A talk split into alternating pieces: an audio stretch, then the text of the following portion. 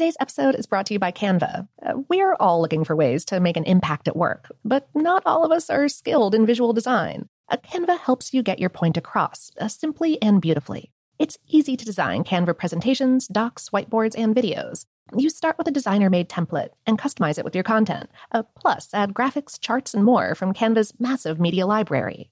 Whatever department you work in, Canva is perfect for any task sales decks, hiring docs, marketing brainstorms, employee videos, you name it. Anyone at work can design with Canva. Start designing today at canva.com. Designed for work.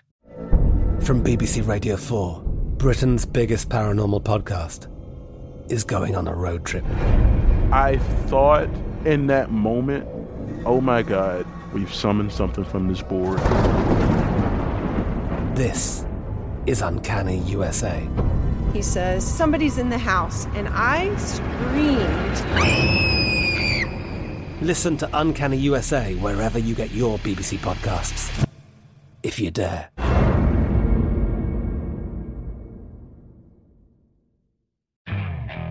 Okay, picture this. It's Friday afternoon when a thought hits you. I can spend another weekend doing the same old whatever, or I can hop into my all new Hyundai Santa Fe and hit the road. With available HTRAC, all wheel drive, and three row seating, my whole family can head deep into the wild. Conquer the weekend in the all new Hyundai Santa Fe.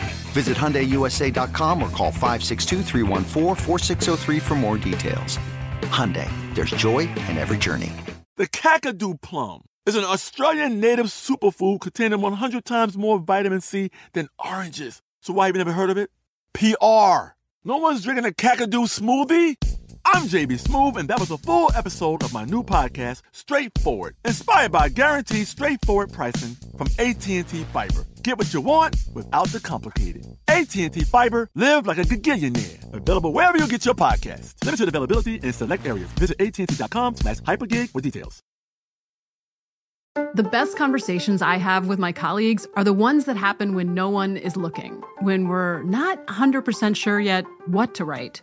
Hopefully, having conversations like this can help you figure out your own point of view. That's kind of our job as Washington Post opinions columnists. I'm Charles Lane, Deputy Opinion Editor. And I'm Amanda Ripley, a contributing columnist. We're going to bring you into these conversations on a new podcast called Impromptu. Follow Impromptu now, wherever you listen. Welcome to Brainstuff, a production of iHeartRadio. Hey, Brain Stuff, Lauren Vogelbaum here. Salt is perhaps the most used seasoning in the world. It's also a food preservative. And most of us use it every day without really thinking about it. But some recipes call for different kinds of salt, from kosher salt to flaked sea salt to pink or black salt. But is it really important which one you use? All of the salt that we eat is, at its base, the same crystalline mineral compound, sodium chloride but in specialty spice shops and other cooking stores, you can find dozens or over a hundred types of salt, even. These are produced in different regions and in different ways. Salt comes from all over the world and is either mined or evaporated from seas, oceans, and salt lakes. Just like terroir makes a difference in how wine tastes, place and source explain why salts have different flavors and colors and uses. And so, just like all wine is fruity, it comes from grapes after all, all salt is salty, but there's more to it than that. Table salt, uh, perhaps the most common variety and what's in most salt shakers, is also the most processed. It's mined, uh, either brought up as rocks, as in rock salt, or dissolved underground and then evaporated later. Table salt is treated to have fine grains and to avoid caking. It's also often fortified with iodine, a chemical that our bodies don't make but that's essential for proper thyroid function.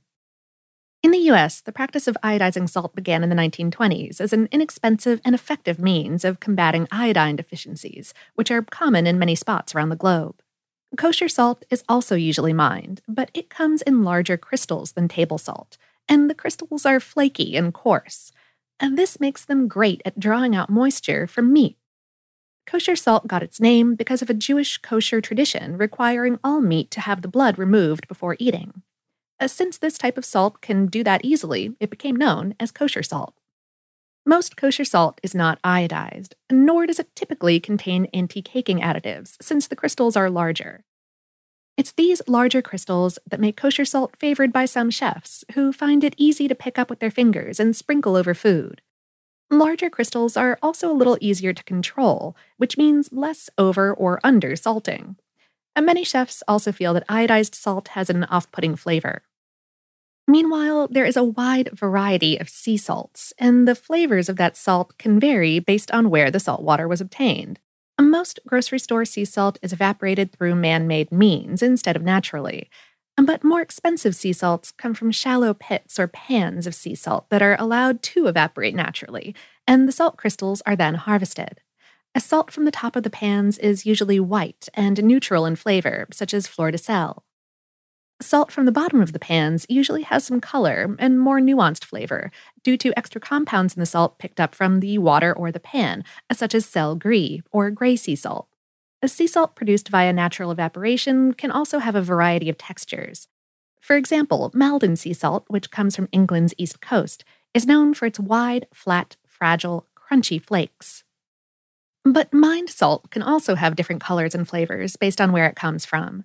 Uh, for example, Himalayan pink salt comes from a mine in Pakistan that's the second largest salt mine in the world and one of the oldest. It's believed that Alexander the Great discovered the location circa 320 BCE. Uh, the pink color comes from traces of rust in the salt. Uh, meanwhile, black salts are made by adding charcoal of some kind during production. Hawaiian black lava salt incorporates coconut charcoal. Cyprus black flake salt uses softwoods from the area. And smoked salt can be made by evaporating the water out of salt water over a smoky fire. The added compounds in these salts can change the taste. Smoked salt, in particular, has a powerful flavor. But there's more to our flavor experience of salt than taste alone. For one of the articles this episode is based on, How Stuff Works spoke via email with Karen Page, co author of The Flavor Bible with Andrew Dornenburg. Page said, Texture is a key aspect of mouthfeel, uh, which is often a function of the size of the salt grain. Very fine grains will melt into a dish more easily, while crunchy, coarse grains will add texture to the dish. Think about how the coarse salt adds to the crunchiness and deliciousness of a hard pretzel. The size of the salt grain also makes a difference in how the salt is used. Fine salt is more often used during the cooking process, while larger grain salt is sometimes used just before serving, what chefs call finishing salt. Page explained finishing salts are those whose flavor and texture are not enhanced via the cooking process and should be added at the very last minute to a dish. If you're in a jam, you certainly can swap different types of salt for each other. Just beware of the quantity you're using, as you can't substitute one for the other at a one to one ratio most of the time. Due to the difference in grain sizes, more table salt would fit into a teaspoon, say, than kosher or flaky sea salt. So you need to use more kosher or flaked salt if you're swapping it for table salt. Or use less table salt if you're substituting it in. Many chefs keep a variety of salts on hand for different effects. Try some yourself to see how they work. Today's episode is based on the articles What's the Difference Between Kosher Salt and Table Salt, written by Melanie Radzicki McManus, and All Salt is Not the Same, written by Shaun Chavis on HowStuffWorks.com. Brain Stuff is a production of iHeartRadio in partnership with HowStuffWorks.com and is produced by Tyler Klang. For more podcasts from iHeartRadio, visit the iHeartRadio app, Apple Podcasts, or wherever you listen to your favorite shows.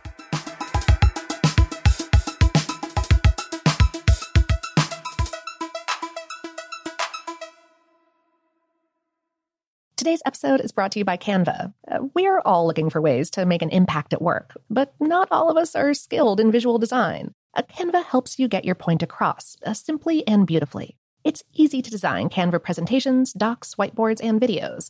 You start with a designer made template and customize it with your content. Uh, plus, add graphics, charts, and more from Canva's massive media library. Whatever department you work in, Canva is perfect for any task sales decks, hiring docs, marketing brainstorms, employee videos, you name it. Anyone at work can design with Canva. Start designing today at canva.com. Designed for work. I'm Katya Adler, host of The Global Story. Over the last 25 years, I've covered conflicts in the Middle East, political and economic crises in Europe, drug cartels in Mexico. Now I'm covering the stories behind the news all over the world in conversation with those who break it. Join me Monday to Friday to find out what's happening, why, and what it all means. Follow the global story from the BBC wherever you listen to podcasts.